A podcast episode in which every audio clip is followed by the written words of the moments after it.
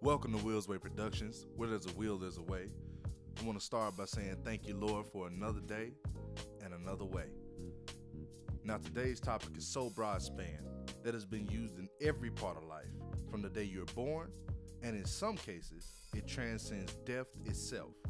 Now, I know you're wondering, what's so powerful that even death can't hold? While there are very few things that death cannot hold, one of them is love. Whether it be love as the emotion, the act, the thought, or the pure word itself, it's almost comical the power of a four-letter word that has caused both destruction and creation, life and death. Don't believe me? Let's have a look at the history of this word. One of the most well-known verses in the Bible says, "For God so loved the world that he gave his only begotten Son, that whosoever believed in him should not perish, but have everlasting life." John three sixteen. Then beforehand in Matthew twenty-two, Jesus was tempted by a Pharisee, and the question was raised, "Master, which is the greatest commandment in the law?" Jesus said unto him, "Thou shalt love thy Lord, thy God, with all thy heart, and with all thy soul, and with all thy mind. This is the first and great commandment. And the second is like unto it. Thou shalt love thy neighbor as thyself. On these two commandments hang all the law and the prophets." So next time you're dealing with your neighborhood prophet, go to this one right here. But now, we also see here that even God and the Son of God, Jesus Christ, hold love in the highest of standards.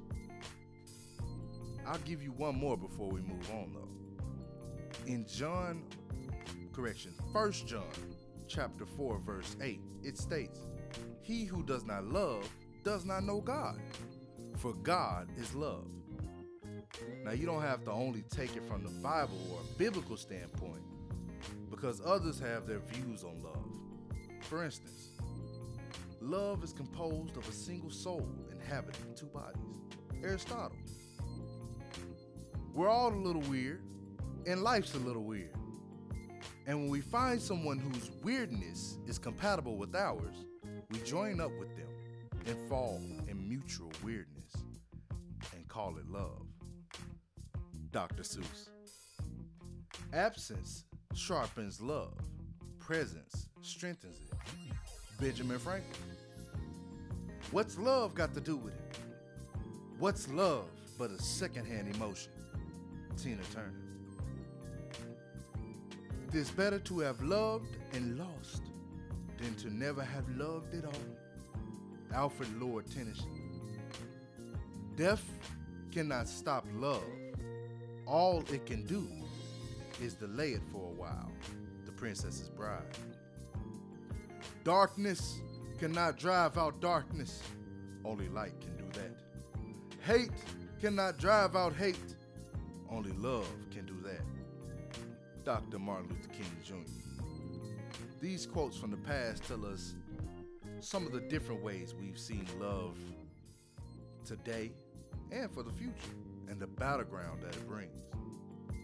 But a lot of the time, us as humans pervert love by using it for evil or confusing it with infatuation, boredom, lust, or fantasy.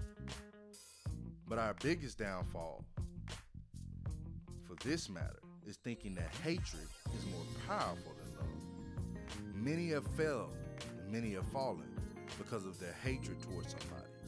But love can build you or destroy you. This is something we'll be covering in the next episode, Understanding Love. May God be with you, and remember, where there's a wheel, there's a way.